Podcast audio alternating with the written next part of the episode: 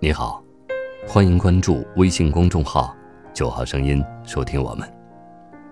感谢来到九号声音的时光路径。今天与您分享布鞋。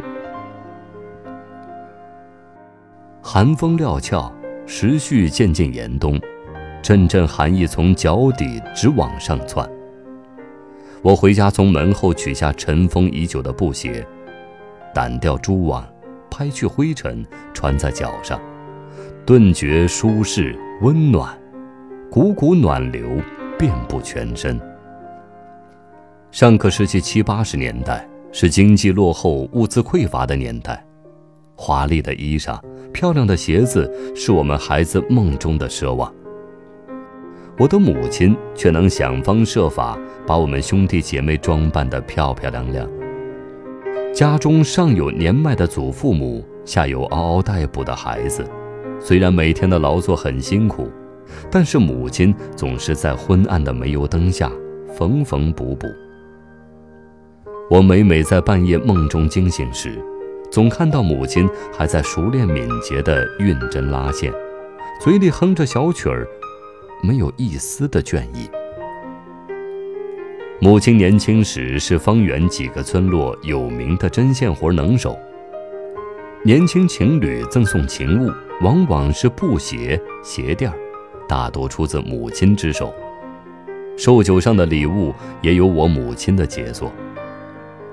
我们几个村落有嫁女娶媳的人家，从十多里的地方提着火把赶到我家里求我母亲，不上两天就乐呵呵的。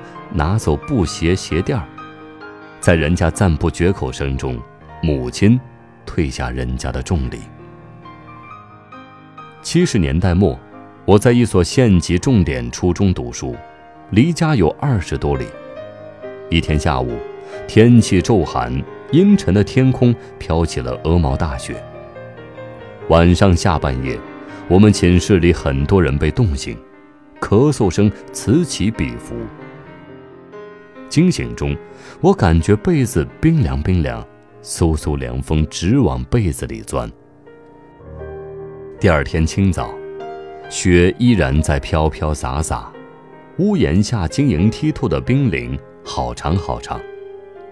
上课不久，老师叫我出教室，在走廊上见到了我的父母，腋下夹着新被子、新棉衣，手里拿着新布棉鞋。他们来不及拍打身上的层层厚雪，急切地来到我的身前。父母红扑的脸上显露着焦急、惶恐。母亲急切的语气中透露着担心和愧疚。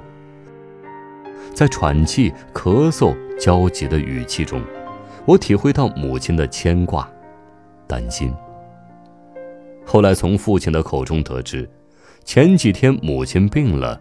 晚上咳咳不停，一直头昏脑胀，在床上躺了好几天，下不了床。昨天下雪，母亲硬撑着身子下床，连夜纳鞋赶做棉衣，整整忙了一个晚上。一早便急急地叫起父亲，赶往学校。穿上新棉衣，接过母亲手中的新布棉鞋，看到均匀的针线纹路。穿在脚上，阵阵暖意从脚底散遍全身。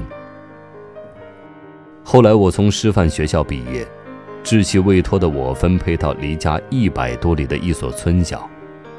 我开始喜欢追逐时尚，锃亮的皮鞋，雪白的球鞋，一参加工作我就购置了。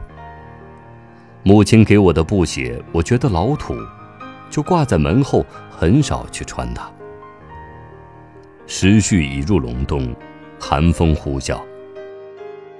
一天，当我把学生送到学校门口时，远远的看见一个熟悉的身影，定睛一看，原来是母亲。接过新布棉鞋，我告诉母亲：“我年壮，没有寒意，不感觉冷，不要担心。”我依然钟情于我锃亮的皮鞋。随手将棉鞋搁置在箱子上。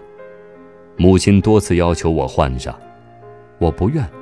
母亲只好叹着气，黯然神伤的到厨房给我做饭。一晃二十多年过去了，前几年我感觉锃亮的皮鞋不再舒适温暖，生硬僵冷之感越来越明显。每每一到严冬，冰凉刺骨的寒冷侵袭着我。现在母亲已经年逾古稀，步履不再矫健，手脚不再灵敏，老眼已经昏花，无法在白炽灯下对准针眼，也再也不能做布鞋活了。每每入冬，她就央求我的表姐给我做一双布鞋。布鞋带来的温暖，深深留在我的心坎儿上。今天的九号声音，又为你另存了一段时光之旅。晚安。